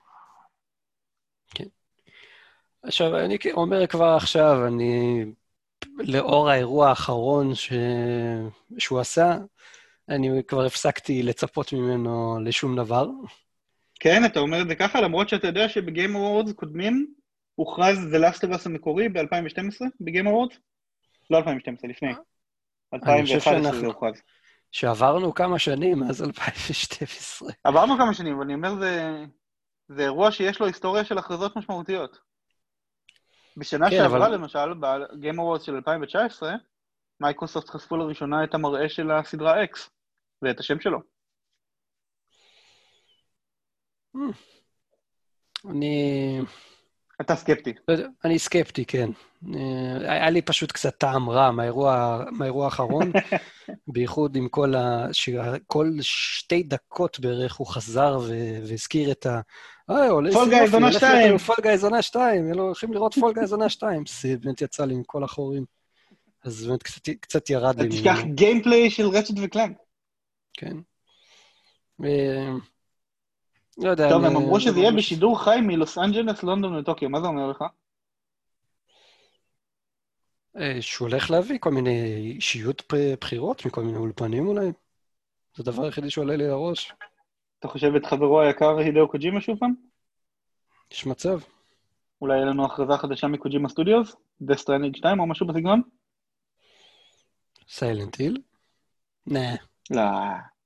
קוג'ימה כבר מנותק מקונאמי, זה לא יהיה Silent Hill אם זה יהיה קוג'ימה. אני... הם לא עשו קצת איזה שולם קצת או משהו? לא, לא, לא, ממש לא. הם מחקו אותו מ Metal Gear Solid 5, על מה אתה מדבר? אתה לא זוכר את זה? הם מחקו את השם שלו מכל הפרסומים של המשחק שנייה לפני שהמשחק יצא. ומאז לא היה איזה משהו ביניהם? לא. טוב. מאז סוני רכשו את uh, ידידותו של קוג'ימה ב... בכך שהם מימנו לו את הסטודיו החדש שלו. ונתנו לו מנוע פיתוח גם על הדרך. אה, כן, זה הדסימה אנג'ן, נכון? כן, ה Decima Engine של גורילה. נכון. אה, לא. גרילה, לא גורילה. גרילה. אוקיי. Next לאייטם הבא? כן, ידיעה מספר 5, אה, שיניתי את הסדר של שני הידיעות כי אתה דילגת על ידיעה. אה, אמזון משיקה שירות סטרימינג חדש למשחקים שיקרא אמזון Luna. אה, השירות הזה בעצם מגיע כמתחרה לגוגל Stadia ולמייקרוסופט Cloud Gaming, השם החדש של פרויקט xCloud, וכמובן מתחרה גם לפלייסטיישן Now ול GeForce Now. אז פתאום יש לנו הרבה שחקנים בשוק הזה של הסטרימינג. רק שאמזון יש להם יתרון, כי הם פלטפורמת הענן הפרטי, הענן הציבורי, סליחה, הגדולה ביותר בעולם כיום. עם נתח שוק של פי שתיים מהגודל של הפלטפורמה הבאה בתור שהיא Azure של מייקרוסופט, ובערך פי עשר מהפלטפורמה הבאה אחרי, שזה גוגל אה, Cloud. אז אה, נאמר לנו שהדבר הזה הולך להיות מבוסס שרתי Windows, כלומר לא יהיה צורך בהנדסה מחדש של משחקים קיימים בשביל להוציא אותם לשירות. וזה יריץ מעבדים גרפיים חזקים מאוד. אה, כתבת פה 4T של NVIDIA? כן. מה זה 4T? ככה הם קראו לזה, זאת אומרת, אני לא מכיר. אתה חושב שזה זה... שם קוד ל instance היה... type מסוים ב-AWS? אה, לא, לא נראה לי, אבל זה, אבל זה מבוסס, אני יודע שזה מבוסס על, ה, על המעבדים הגרפיים של Turing. זה מה שאני יודע. זה הדבר היחידי שהיה רשום על זה. בכל מקרה, אה, אני קיבלתי כמה, כמה טיפים בנושא מחברי בפייסבוק, כל מיני לינקים לריסטרה, אותו פורום משחקים גדול שיש mm-hmm. מיוצאי ניאוגף לשעבר, אה, וכתוב שם שיש 66 משחקים לדבר הזה ביציאה, כלומר, בשנייה הראשונה שהוא יצא יהיה לו פי שלוש משחקים ממה שהיה לסטדיה ביציאה, וחצי ממה שיש לסטדיה היום אחרי שנה וקצת. ה-early access שלו כבר נפתח, אבל רק בהזמנות. והוא יעלה 6 דולר לחודש ה-early access, כאשר אנחנו לא יודעים מה יהיה המחיר הסופי של השירות. אה, אמזון אמרו שיהיה ערוץ נפרד למשחקים של יוביסופט, בנפרד מהשירות המלא אה, של ה Luna עצמו, אה, והוא יהיה במחיר נוסף. אבל ככל הנראה לא מדובר פה על à la carte purchases, זאת אומרת אין אופציה לקנות משחק-משחק כמו ב Stadia, אלא הכל דרך שירות משחקים. זה כבר הבדל משמעותי מאוד. יותר בכיוון של פלייסטיישן Now ו Xbox Cloud Gaming. ומבחינת מכשירים, תספר לנו רגע אתה על רשימת מכשירים, אני לוקח לך את כל הבולטים. אוקיי. אה, אה, אוקיי. לונה הולך להיות זמין על PC, Mac, Fire TV, וכאשר אה, מה שהם עשו בנוגע ל-iOS זה על מנת זה על מנת לעשות בייפס לכל השטויות של אפל וכל ה... והחנות שלהם שם וכל העמלות שהם לוקחים וכל השטויות, אז מה, שזה הולך ל... מה שהולך לקרות שם זה הולך לעבוד על אפליקציית web. ככה שאתה ממש כן. פותח את הספארי, נכנס, שם, שם איזה לינק או משהו, ויאללה, מתחיל לשחק. כן, מה שאני הבנתי זה שיהיה אה, לינק שמוריד לך בקליק אחד אייקון ל home page שלך ב-iOS, באייפד או באייפון, ואז אה, הלינק הזה, כשאתה לוחץ עליו האייקון הזה, הוא לא פותח אפליקציה, הוא פותח דפדפן לעמוד של הלונה, ומתחבר לך לשירות. וככה בעצם מקפו את ההגבלות של אפל, זאת אומרת, הם לא חייבים לאפל 30 אחוז, והם גם לא חייבים לאפל את ה-15 אחוז המופחת של אה, אפליקציות של אמזון, אה, וגם הם לא חייבים לעבור אישור של אפל עבור כל משחק, שזה בעצם הבעיה העיקרית שעוצרת את פרויקט, את Xbox Cloud Gaming, אני צריך להיזכר בשם החדש כל פעם, זה המחסום העיקרי של Xbox Cloud Gaming מלפרסם על iOS. לשעבר xCloud. במקור רצו, הם רצו לפרסם על iOS, והם הפסיקו את זה באמצע ה-early access, וכרגע השירות לא קיים על iOS, גם ה-Xbox Cloud Gaming וגם ה Stadia לא נמצאים על iOS, מהסיבה הזאת ש... כל משחק חייב לעבור דרך App Store אם הם היו רוצים להיות שם. ודווקא אמזון מצאו פתרון uh, עקיף, מעניין. מה אתה חושב על הפתרון הזה? מוצלח, לא מוצלח? מאוד מוצלח. אני חושב שזה פנטסטי לשחק על הדפדפן. בלי אפליקציה, בלי שום דבר. נראה לי... מה אתה אומר, גיל? נפנה לאמזון, ננסה לקבל סיקור של הדבר הזה? אתה מוזמן לנסות, אני יודע. נראה לי שאני אנסה, אני אעדכן.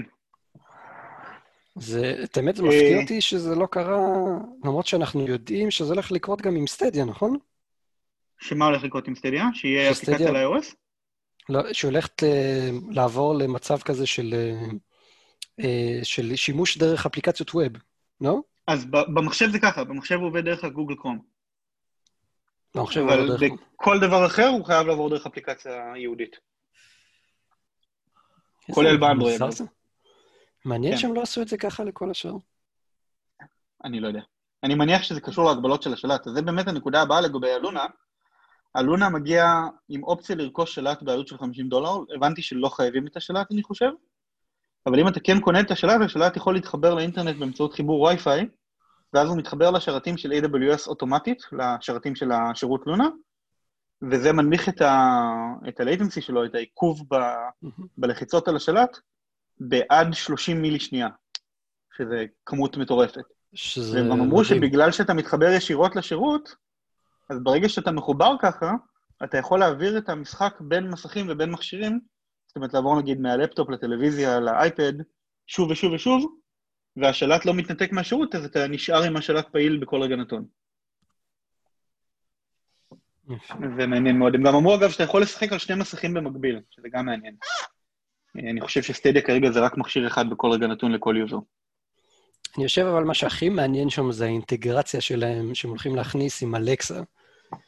אה, זה גם מה שקצת אה, הזכרתי בפרק הקודם, כשדיברנו על אה, אחד מה, מה peripherals, מהאביזרים שהולכים לצאת לפלייסטיישן 5, זה המדיה רימוט, זה השלט מדיה שלו, שיש לו שם כפתור של, של מיקרופון.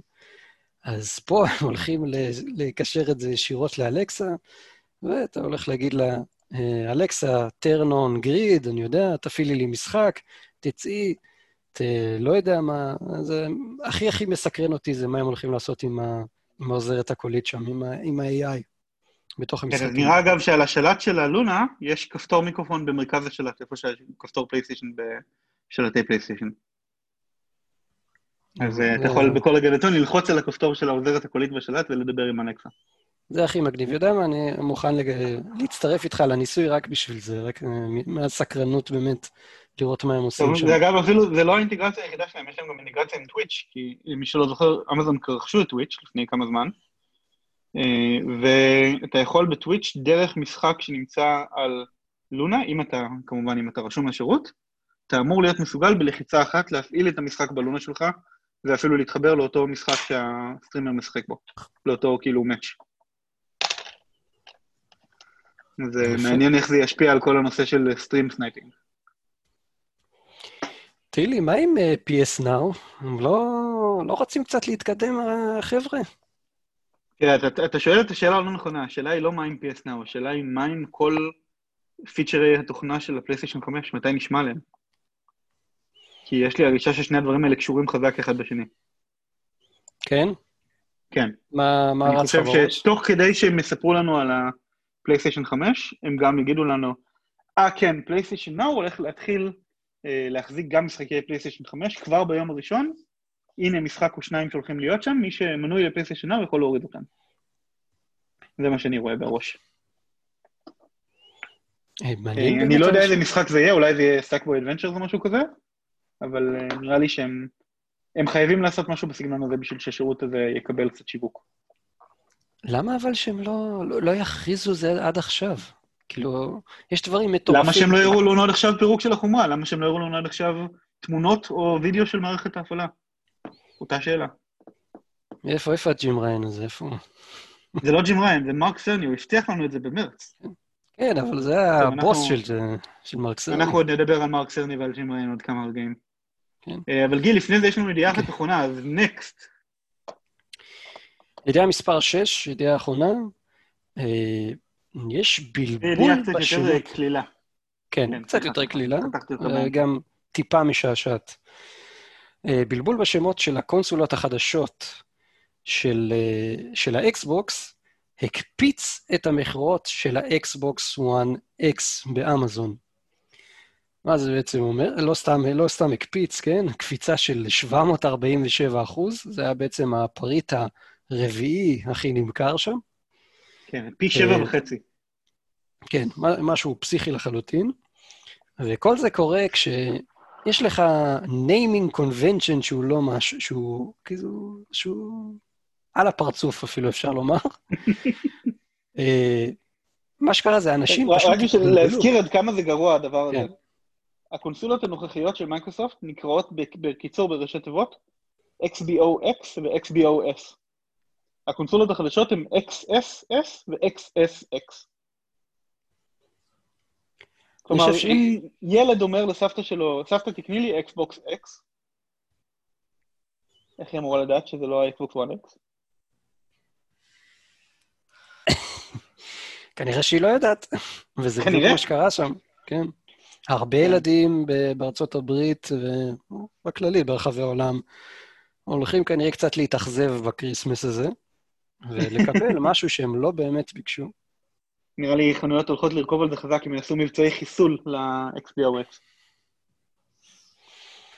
ואני חושב שזה מסכם את uh, מדור החדשות שלנו, נכון? כן, רגע, יש אבל עוד שביב קטן של אה, bullet על הידיעה האחרונה הזאת.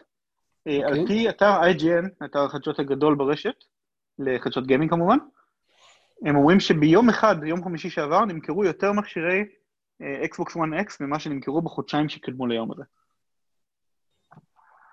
אז זה היה קפיצה מאוד משמעותית. כן.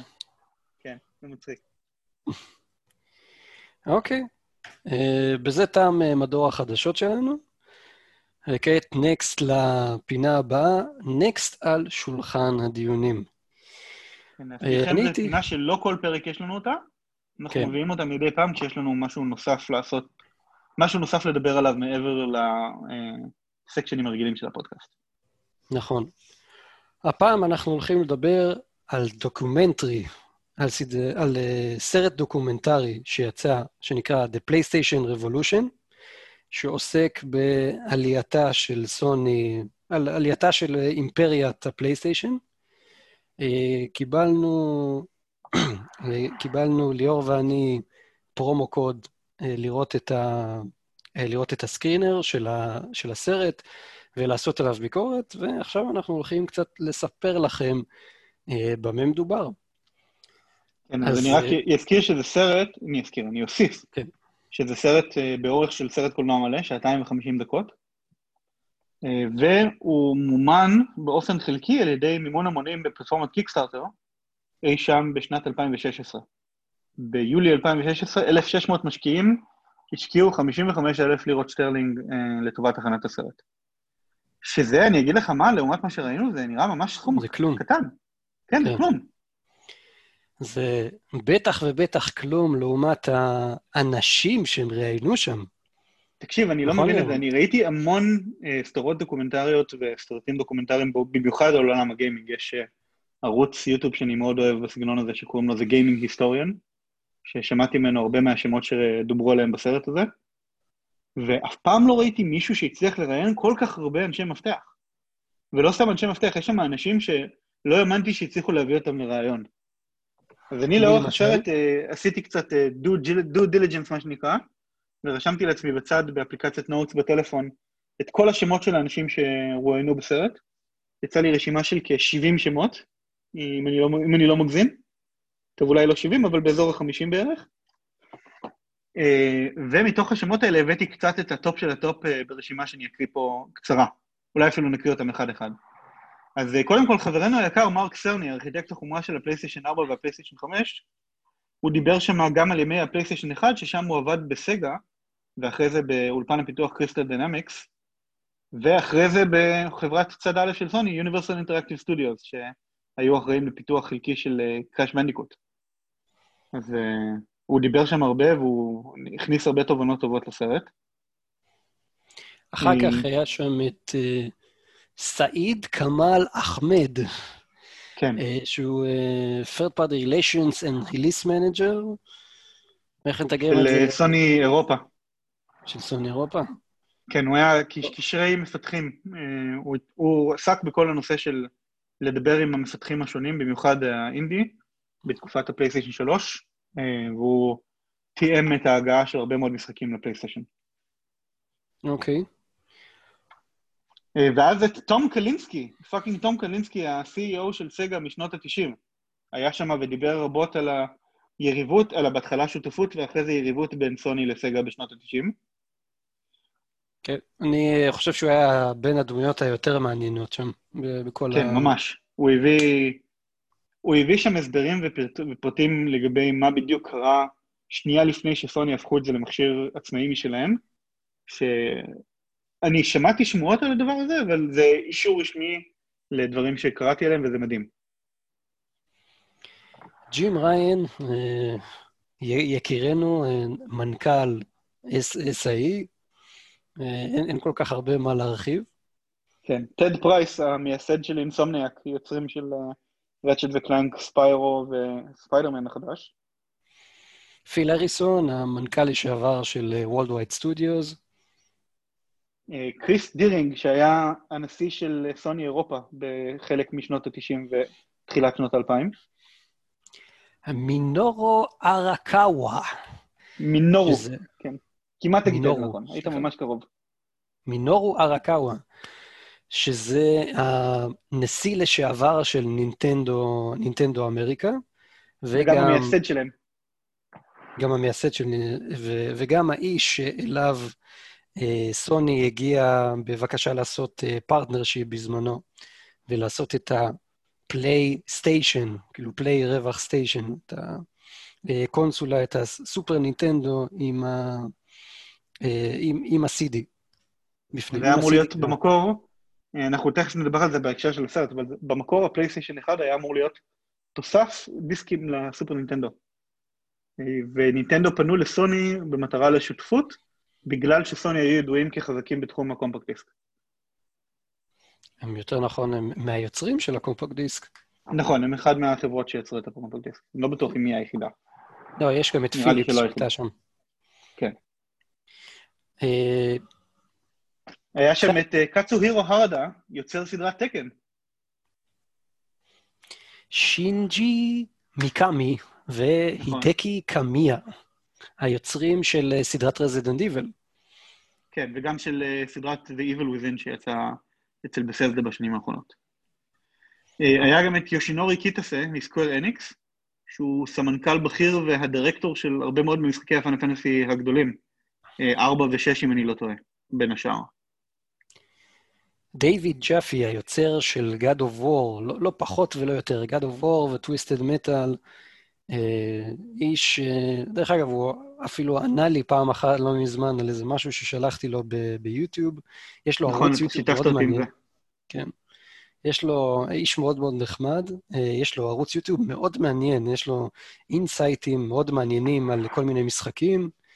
אה, זה נחמד לראות ככה מה אה, יוצר המשחקים אומר על משחקים אחרים, אז, אז אני ממליץ. לגמרי.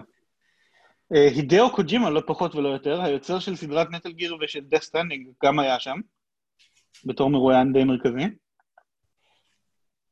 דילן קאטברט, Q-Games פאן, היוצר של, סליחה, נו, ה founder, מה המילה בעברית? מייסד. מייסד Q-Games. והיוצר של, פיס, של אה, סדרת PixelJunk, ומפתח אה, חומרה על הפלייסטיישן 2, על הדמואים של הפלייסטיישן 2 מתחילת דרכו. כן. היה שם גם את לורן לנינג, יוצר סדרת Oddworld. הוא דיבר שם הרבה על התהליך של הבאת סדרה שהקונספט שלה הוא סרט קולנועי, ושל גרפיקה ממוחשבת לטובת סרט קולנועי, ופתאום לשים את זה על משהו כמו פלייסטיישן. אוקיי, ואחרון, סטיב בוקסר. שקצת עצבן אותי לאורך הסרט. כן, אוקיי. עיתונאי מאוד ידוע של מגזין Edge וחבר טוב של קן קוטרגי. קן קוטרגי זה כמובן אבי הפלייסטיישן, שאני נורא נורא הצטערתי שלא היה פה ראיון איתו דווקא, דווקא איתו. כן, גם איתו לא היה ראיון, וגם לא היה ראיון עם שוהי יושידה ועם אה, ג'ק טרטון, ממש היה חבל לי. וגם שון ליידן. שלושה, שלושה או ארבעה דמויות מפתח מאוד חזקות בהיסטוריה הזאת. שכנראה שהם לא הצליחו להשיג איתם ראיונות. ליאור, מה חשבת על הסרט? תשמע, אה, זה היה קצת ארוך, זה היה קצת מייגע. הוא קצת. אני לא אשקר, אשתי שצפתה. איתי בזה נרדמה כמה פעמים, אבל בתור סרט דוקומנטרי, אה, ארבע וחצי מתוך חמש כוכבים. אחד הסרטים הדוקומנטריים הטובים ביותר שראיתי. הוא עושה כזאת עבודה טובה בממש לסקר את מה הוביל למה ואיך ולמה, שאני ממש התרשמתי, וגם גיליתי הרבה מידע חדש משם. אה, בין השאר, אני יכול להגיד שעד שראיתי את הסרט אתמול, לא באמת הבנתי למה לסוני היה כל כך הרבה משחקים על הפלייסטיישן 1, למרות שהם היו חברה חדשה. אה, ועכשיו אני יודע. אה, אני תכף אני גם ארחיב על זה. גיל, מה אתה חשבת על הסרט? אז אני חושב שהסרט, הוא התחיל מאוד יפה. אני כאילו ידעתי את ההיסטוריה של, של איך סוני הגיעה למעמד שלה היום, איך כל זה התחיל. היה לי גם אה, פוסט, יש לי פוסט מאוד מושקע אפילו בקבוצה שלנו, שזכה לאיזה כמה עשרות אה, לייקים, אה, שמספר את אבל ידעת את זה ההיסטוריה הזאת. ברמת הפירוט הזאת? כמובן שלא ברמה הזאת, מן הסתם. אבל uh, אני, היה לי שלב מסוים ב- בסרט שהייתי חייב להעביר קדימה, שלא יכולתי יותר, באמת. לא יכולתי. באיזה קטע זה היה? כשהם, כשהם אמרו את המילה 3D, אה, זה כאילו תלת-מימדי, יותר מ-20 פעם. אחרי הפעם ה-20, אני כבר הייתי חייב ל- להעביר קדימה. לא, הם, כל, הם הביאו שם המון המון מפתחים, הרבה אה, אנשי מפתח, שנורא נורא נורא התלהבו ממה שהפלייסטיישן 1 עשה, אה, וכל אחד חזר על מה שהשני אמר, וזה שיגע אותי. אני כבר לא, לא יכולתי כי הם שאלו. אותם את אותם שאלות, אבל כן, אני מבין למה אתה מתכוון. למה אתה מתכוון שאתה אומר את זה. נו, אז ציון בכוכבים בתור סרט, כמה אתה היית נותן לו? אני הייתי נותן לו שלוש. משלוש שלוש, מתוך אוקיי. חמש. זה, מכובד מאוד. משהו ש... כן. זה, אה, זה, היה, זה היה מעניין, כן, אני מאוד, אה, מאוד מחובר לזה סך הכל. זה, גם זה מעניין איך שזה, איך שזה קרה, איך שזה all, all came to be, וגם כי זה נושא שהוא מאוד קרוב לליבי. אה, פלייסטיישן, אה, נינטנדו בעבר גם, סגה, דברים שהיו חלק מהילדות שלי, אז היה לי, היה לי תכלס קל, לצפות, חוץ מכשהם חזרו על זה יותר מדי. אז תגיד לי רגע, מה שתיים, שלושה דברים שהכי לקחת מהסרט הזה, שהכי אהבת שם? מה שלקחתי, אה, מה שלקחתי מהסרט, כן. אה, מה שלקחתי מהסרט זה דברים שהם עשו כדי להכניס, להביא את ה-developers אליהם. הם אמרו שם שכאילו הפילוסופיה מאחורי הפלייסטיישן 1 היה ללכת לדבר עם המפתחים, לא ללכת לדבר עם ה big chiefs, לא, לא לדבר עם המנכ"לים. ללכת ולעשות דאווינים על, ה... אה, על המפתחי משחקים. ודוגמה אחת שאני זוכר טוב שהם אמרו שם שהם עשו, זה ש... זה משהו שלא ידעתי לפני, זה שהיה צ'יפ בתוך הפלייסטיישן 1, שהייעוד שלו היה ל... ל... להקל על קפקום את היכולת להעביר משחקים מארקייד ל... אה, למשחקים של, של פלייסטיישן 1. שזה מדהים. כן, שזה די, די, די מגניב, גם אני לא הכרתי את זה. הם אמרו שזה שבב שמאפשר לרנדר את הספרייטים הספציפיים שקפקום משתמשים בהם ביותר קלות. את הדמויות הדו-ממדיות. אז אה, זה, אה, זה דבר אחד שאני לוקח. דבר שני, אה, מ"מ, מה עוד היה? בוא תמשיך אתה, אני אזכר ב... טוב, אני, אני אמשיך אני.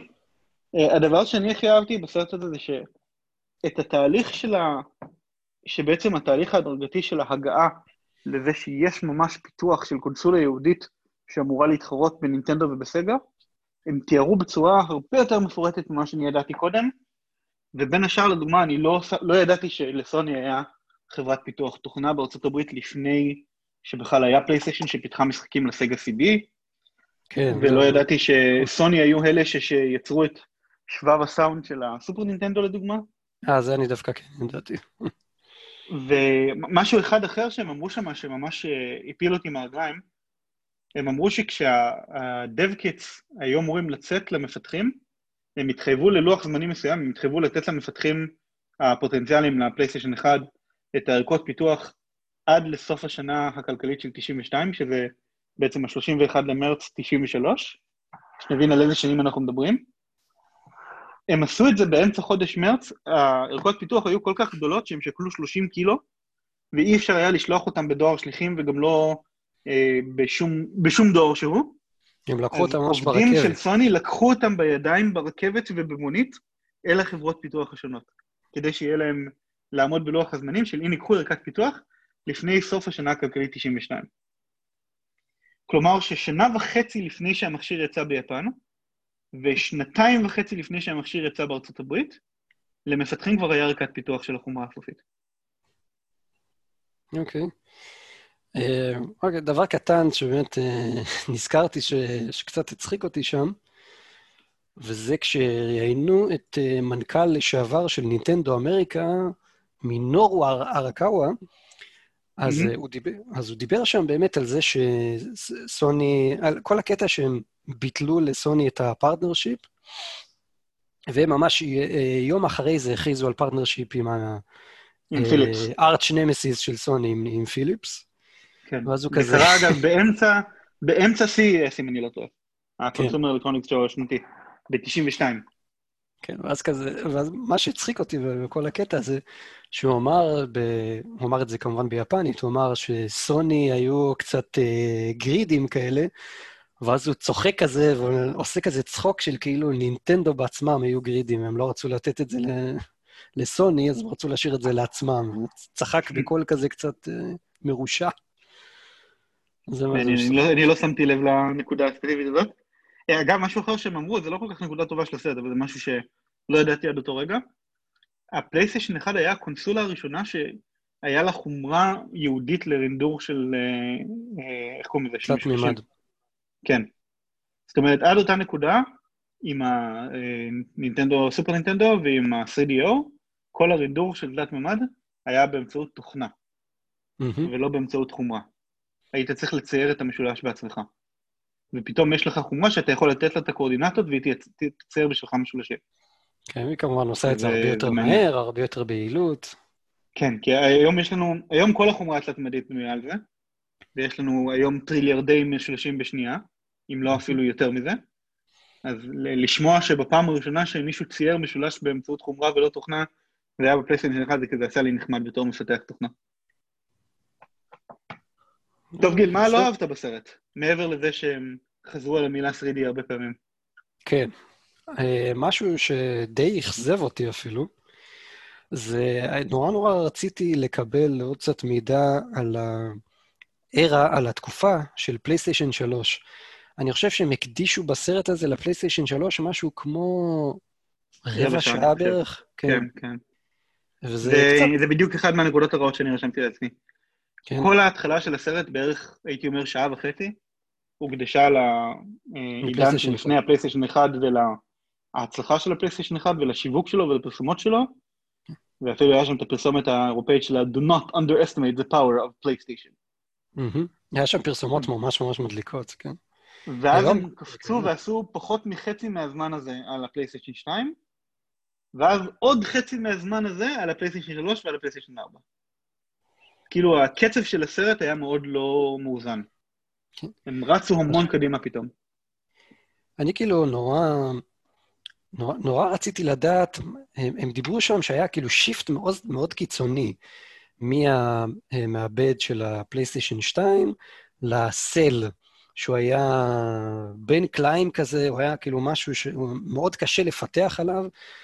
הם, הם כאילו, השקיעו בזה אה, מיליארדי, מיליארדי דולרים בפיתוח. כן, הם ציינו אבל... 2 מיליארד דולר השקעה בפיתוח של המעבד.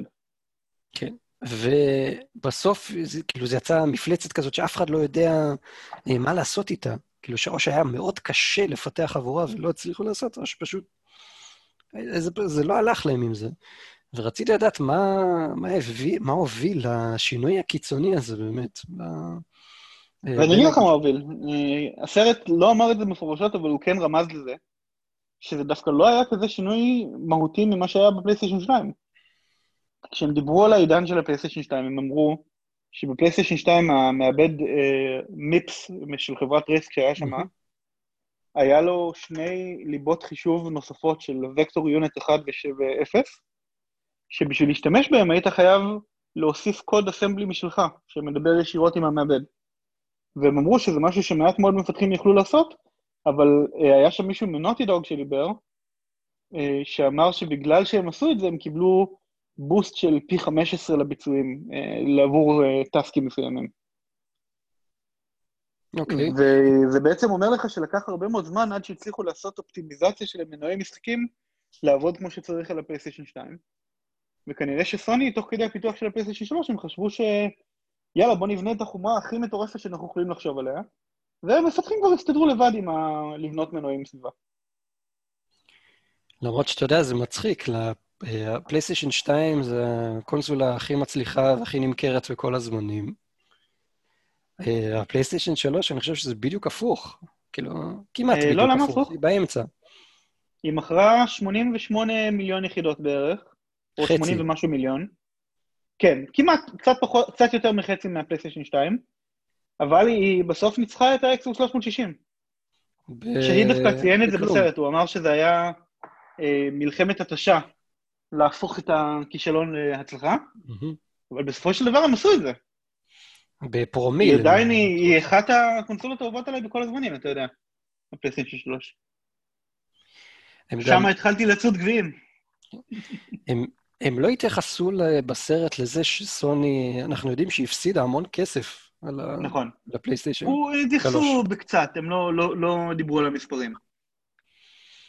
אז כאילו, סתם, גימדו את התקופה הזאת, שהייתה תקופה מאוד מאוד קריטית, אה, ותקופה מאוד אה, משנה עבור אה, סוני, שהיא סגרה המון דיוויזיות שלה, אה, של המשבר הכלכלי הענק בעקבות זה. כאילו, כן, אה, אני אגיד לך משהו- אני מלא. אגיד לך משהו שאמרתי לאשתי היום בנושא הזה של הסרט. לדעתי זה היה צריך להיות שתי סרטים. הם היו צריכים לעשות סרט אחד על עידן הפלייסטיישן 1 ופלייסטיישן 2, וסרט אחר נפרד רק על עידן הפלייסטיישן 3 ופלייסטיישן 4. Mhm. כי אני חושב שיש הרבה מה לדבר עליו והרבה מה לספר, והרבה ראיונות לעשות, הרבה יותר לעומק ממה שהם עשו לטובת הסרט הזה בהקשר הזה. אוקיי. אבל לא נראה לי שאתה היית שורד עוד שעתיים כאלה, נכון? אה, תלוי. אם הם... אולי אה, זה לא ברצף. לא, אני כאילו, זה שוב, זה תלוי, אם הם לא היו באמת חוזרים על עצמם כל כך הרבה, כמו שזה קרה בשעה וחצי הראשונות, אז אה, לא הייתה לי בעיה לסחוב. טוב, לי. בכל מקרה, תודה רבה לחברת רבליאן שסיפקה לנו הקרנה מוקדמת, ואנחנו כן. ממליצים לכם מאוד להסתכל בעצמכם איך לקבל גישה לסרט. אני חושב שיש אופציה לרכוש את, ה, את היכולת לראות אותו אונליין, נכון? כן, כן, יש אותו גם גרסה דיגיטלית וגם גם בלו-ריי ו-DVD וואלה, מגניב. באתר אה, רבנו. הוא מוצ, מוצלח מאוד, הוא פריט אספנים יפה למי שאוהב את היסטוריית הפלייסטיישן. אוקיי, אז next לפינה הבאה. כן, נקסט על המסך שלנו. גיל, מה אתה משחק השבוע? או מה שיחקת אוקיי, השבוע? מה שיחקתי? אה, השבוע יצא לי לשחק Call of Duty Modern Warfare Remastered, אחרי שהרבה מאוד שנים לא נגעתי ב-Call of Duty, אבל Call of Duty הזה הוא באמת היה אחד האהובים עליי אה, בזמנו. ואני אגיד לך את האמת, נהניתי מכל, שיחקתי איזה משהו כמו ארבע שעות, נהניתי מכל רגע, באמת, זה עשוי כל כך כל כך טוב. אה, וכל ה... אה, כל האנימציות הצבאיות שם, שהוא נכנס לתוך מצב וזה, ושהוא נצמד לקיר ו- ופורץ וזה, ושאתה יורה ג'אבלין לאוויר, ואז הוא עף לאיזה חצי קילומטר לגובה, ואז יורד לטובה של הטנק על הראש. אה, טוב, פשוט. אה, תאווה, תאווה, תאווה לעיניים, ממש חיוכים כל הזמן. פתחת שקית דוריטוס ופחית של מונטן דו לטובת המאורע? אה, אצלי זה משהו אחר, אצלי אני בדרך כלל נוהג לאכול אה, טפו צ'יפס קראנץ' יחד עם לבנה וזאטר. זה, זה מה שאני פותח. כן, אוקיי. זה חזק מאוד, אני ממליץ לכולם. עד, עד לנקודה שבה אמרת לבנה, אני הייתי איתך בסיפור. כן, למה? כי אני לא... אני לא בקטע של? לטבול את הטפו צ'יפס שלי למשהו. לא, לא, פשוט לבנה, לא בשבילי. אוקיי, אז אה, זה אחד החזקים דווקא. וכמובן ההיילייט של, ה, של המשחק הזה, זה, ה, אה, זה השלב ש... אני לא חושב שזה ספוילר, זה משחק כל כך ישן. עדיין, יש אנשים שאולי לא שיחקו אותו. טוב, אז רק ספוילר, מקסימום תעשו fast forward של איזה עשר שניות. זה המשימה של ה-AC-130, של, ה... של הגאנשיפ באוויר, שאתה רואה הכל עם ראיית לילה, ואתה רואה את החבר'ה שלך עם צקצקנים, אתה רואה אותם uh, זוהרים כזה, ואתה צריך לפלס להם את הדרך עם פצצות מטורפות שאתה יורה מה, מהמטוס. אה, אה, אוקיי, זה לא שחשבתי שאתה הולך לדבר עליו. תענוג צרוף. אני, אני לא שיחקתי במשחק הזה, אבל שמעתי עליו משהו אחד בלבד, וחשבתי שעל זה אתה הולך לדבר, אבל מסתבר שלא. אוקיי. טוב. ליאור, מה אתה שיחקת? כן, אני שיחקתי השבוע, האמת שיחסית לא שיחקתי הרבה השבוע, כי הייתי עסוק בענייני עבודה, היה לי הרבה פגישות שגלשו לשעות שבע ושמונה וכאלה.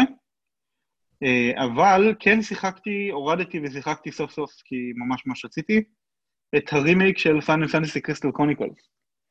Final Fantasy Crystal Chronicles זה ספין-אוף של סדרת Final Fantasy, שיצא במקור ל GameCube, אי שם בדור של הפלייסטיישן 2, והיה לו גימיק מוזר שהמשחק היה סוג של co-op multiplayer dungeon crawler סגנון Diablo כזה, אבל בשביל לשחק עם יותר משחקן אחד היית צריך שלכל שחקן יהיה Game Boy Advance משלו, שמחובר בכבל ל GameCube. ואז לכל שחקן היה מסך נפרד. לפני כמה שבועות הם הוציאו גרסת רמאסטר למשחק הזה, ובמקום השטות הזאת של ה Game Boy Advance, זה פשוט הכל אונליין. אה, אבל דווקא אני שיחקתי אותו גם בזמנו וגם כיום, אני משחק אותו single player. ומאוד נהניתי מהמשחק. אה, האמת שכרגע קצת פחות תפס אותי עדיין הרימייק, הרימאסטר יותר נכון, אבל אני מקווה שזה ישתנה ביום יומיים הקרובים. מגניב, מגניב. פינה הבאה שלנו, פינה האחרונה. נקסט על המסך שלכם. ליקטנו כמה משחקים אה, בודדים שהיינו ממליצים ל- לרכוש מהפלייסטיישן נטוורק, שבמקרה גם נמצאים בהנחות משמעותיות כרגע. ליאור? כן, וכרגיל, כל ההנחות שאנחנו מדברים עליהן זה הנחות שהתחילו השבוע. אה, אז אה, המשחק הראשון זה Ni no Kuni Remastered.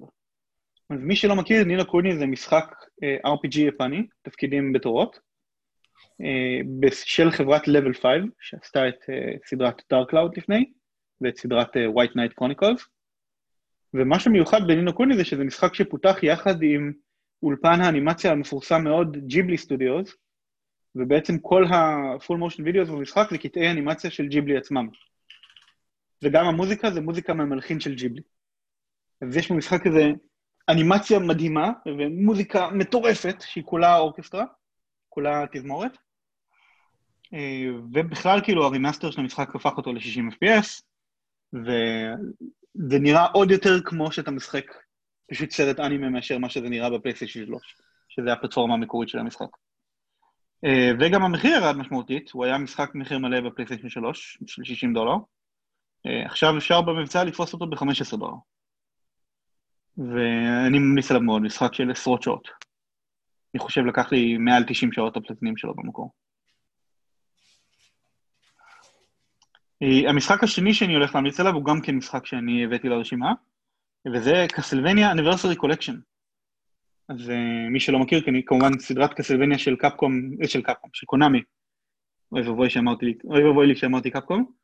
סדרת קסלווניה של קונאמי זו סדרה מימי הנינטנדו 8 bits, ה Nintendo Entertainment System, דרך הגמבוי והסופר נינטנדו והפלייסטיישן 1, שיש בה אה, בעיקר משחקי, במקור פלטפורמה אה, מבוססי שלבים, עם דגש על אה, אויבים מסרטי אימה, דרקולה, אה, המוות, כל מיני מומיות וזומבים למיניהם. אה, ה collection הזה זה בעצם כל המשחקים המקוריים בסדרה. משהו כמו איזה שישה או שבעה משחקים, אה, כולל הגרסאות היפניות שלהם, באופן מעניין. וכל הסיפור הזה ב-10 דולר, או 8 דולר למנויי PlayStation Plus.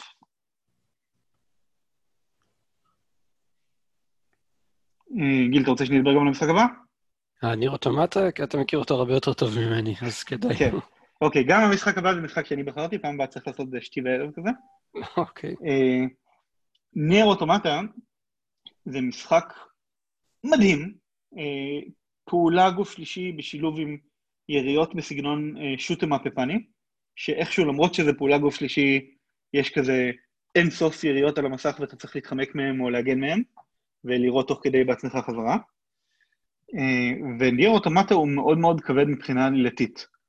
אתה משחק אנדרואידים שנשלחו כדי אה, לשקם את כדור הארץ שהוחרב, על מנת שבני האדם שמסתתרים בירח יוכלו לחזור לגור בו, ואתה נלחם במכונות אה, שפיתחו בינה מלאכותית, ולאט לאט אתה מגלה שיש הרבה יותר עומק לסיפור הזה ממה שחשבת. עד כדי כך שלמשחק הזה יש 26 סופים, רובם הם סופי בדיחה, אחד לכל אות באלפאבית האמריקאי, הלטיני, סליחה. אה, כאשר ארבע מהסופים האלה אתה צריך לעשות אותם בשביל ממש לקבל את העלילה המלאה. כאילו אתה מסיים את המשחק והמשחק לא באמת נגמר, אלא אתה חוזר אחורה בזמן לנקודה מוקדמת יותר ואתה משחק דמות אחרת, ואתה עושה מחדש את אותם קטעים בשביל להגיע להמשך של הסיפור. אוקיי. והוא עולה 20 דולר במקום המחיר הרגיל שלו של 40. זה חלק ממחיר מבצע לטובת טוקיו. אה, קצת יותר בקצרה אני אעשה, כי אני לצערי צריך לזוז אה, אוטוטו. Dead Island Definitive Edition, 6 דולר, זומבי, אה, סוף העולם, זומבים, 4 player co-op, משחק של shooter ממבט ראשון, כאוטי לחלוטין, נשקים מחורפנים, אה, הרבה בלאגן, ראשים נקרטים, גופות עפות מתפוצצות. תענוג לא נורמלי. קצת אלמנטים של RPG, נכון? עם דרגות וכאלה. כן. תענוג לא נורמלי, מומלץ מאוד, 6 דולר בלבד. מה בתום? Shadow Warrior, 7.5 דולר. אה, משחק ממבט ראשון, חרבות, אה, הומור, פיפי קקי. הרבה אה, אה, בדיחות כאלה, בדיחות, אה, בדיחות גסות, הרבה אה, שדים ורוחות וכל מיני כאלה שראשים אה, נקרטים, אה, כל מיני גופות מתפוצצות. אחד האהובים עליי, באמת, מומלץ בחום. וזהו אה, נראה לי. הגענו לסוף, ה... לסוף הפודקאסט. הגענו לסוף הפרק, כן. ליאורי, ממש... תודה רבה לך ששרדת איתי, גיל. תודה שאתה שרדת איתי. לא פחות חשוב. אני שורד, כן. יאללה, עד הפרק הבא. אה, תמשיכו לשחק ותנו לנו פידבק. כן, מאוד מאוד חשוב, חברים. אנחנו באמת קוראים בשקיקה את המעט מאוד שנותנים לנו, אבל אנחנו עדיין קוראים. זה כבר לא כל כך מעט, אני מקבל פידבק מהרבה ערוצים שונים. כן? כן, יש אה, כבר לפחות חמישה או שישה מאזינים ששלחו לי פידבקים. מגניב. אה, בין השאר, אחד מהמאזינים, ברק, אמר שהוא מאוד אוהב את העובדה שאנחנו מסבירים את המונחים שאנחנו משתמשים בהם. אה, מאזין אחר, משה, אמר שהוא אוהב את העובדה שהדיונים שלנו עמוקים. אה, מאזין בשם לידור אמר שהוא אוהב את העובדה שאנחנו מביאים חדשות אחרי שקראנו עליהן והתעמקנו בהן, ולא סתם נותנים רק את הכותרת. ויאללה, אנחנו רוצים עוד כאלה. גם עם ביקורות חמישה כוכבים זה יהיה נחמד. מגניב, מגניב מאוד. יאללה, חברים, עד הפעם הבאה. להתראות. ביי ביי.